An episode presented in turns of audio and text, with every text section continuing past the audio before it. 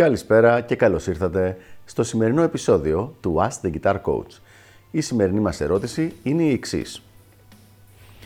Ποια θέση μαγνητών χρησιμοποιείς για αριθμική και για lead κιθάρα, είτε για τριθέσιο διακόπτη είτε για πενταθέσιο; Μια ωραία ερώτηση λοιπόν, την οποία δεν έχουμε ξαναπαντήσει στο Ask the Guitar Coach.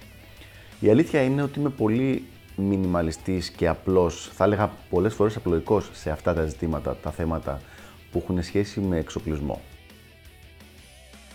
Προσωπικά χρησιμοποιώ τον bridge μαγνήτη για τη ρυθμική κιθάρα σχεδόν συνέχεια και τον neck μαγνήτη για 70 με 80% της lead κιθάρας.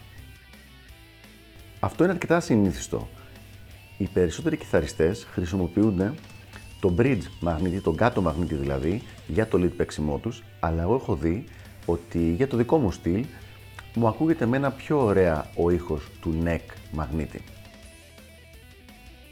Προτιμώ δηλαδή τον λιγότερο κοφτερό, τον πιο γλυκό, πιο στρογγυλό που θυμίζει λίγο σαν να είναι ένας ήχος από βιολί, αυτός ο ήχος που βγαίνει από τον neck μαγνήτη ή τουλάχιστον από το neck μαγνήτη που χρησιμοποιώ εγώ που συνήθως είναι κάποιος ε, EMG. Αυτό τώρα δεν είναι απαραίτητο ότι συμβαίνει σε κάθε περίπτωση. Δηλαδή αυτό είναι κάτι το οποίο κάνω όταν παίζω εδώ στο στούντιο είτε είμαι σε κάποιο στούντιο και παίζω πάνω από backing track.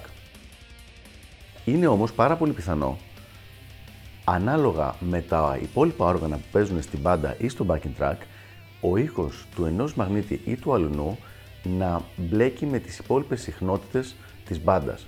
Σε αυτή την περίπτωση αλλάζουμε το μαγνήτη, τον αλλάζω κι εγώ αλλά είναι και μια συμβουλή γενικότερα καλή, έτσι ώστε να διαχωρίζει ο ήχος της κιθάρας σε σχέση με τα υπόλοιπα όργανα.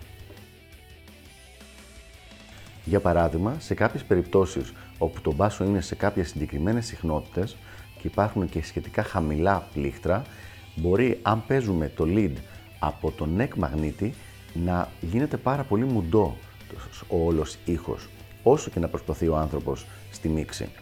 Οπότε λοιπόν σε αυτές τις περιπτώσεις, παρόλο που η προσωπική μου επιλογή θα ήταν να παίξω με τον neck μαγνήτη, το γυρίζω και παίζω με τον άλλον, με τον bridge. Τι γίνεται τώρα σε περίπτωση που έχεις κιθάρα με πενταθέσιο διακόπτη, που χρησιμοποιούμε τις θέσεις 2, 3 και 4, που ε, είναι συνδυασμοί μαγνητών; Η αλήθεια είναι ότι δεν τους πολύ χρησιμοποιώ. Πέρα από κάποια κομμάτια funk, όπου θέλω αυτό τον χαρακτηριστικό ήχο ε, στη θέση 2 ή στη θέση 4, στο υπόλοιπο παίξιμο προσωπικά και πάλι το ξεκαθαρίζω ότι είναι προσωπική μου άποψη αυτή, δηλαδή είναι αυτό που ακούγεται καλά σε εμένα, δεν είναι η σωστή κατά κάποιο τρόπο κατεύθυνση για κάποιον. Λοιπόν, εγώ προσωπικά δεν τους πολύ χρησιμοποιώ.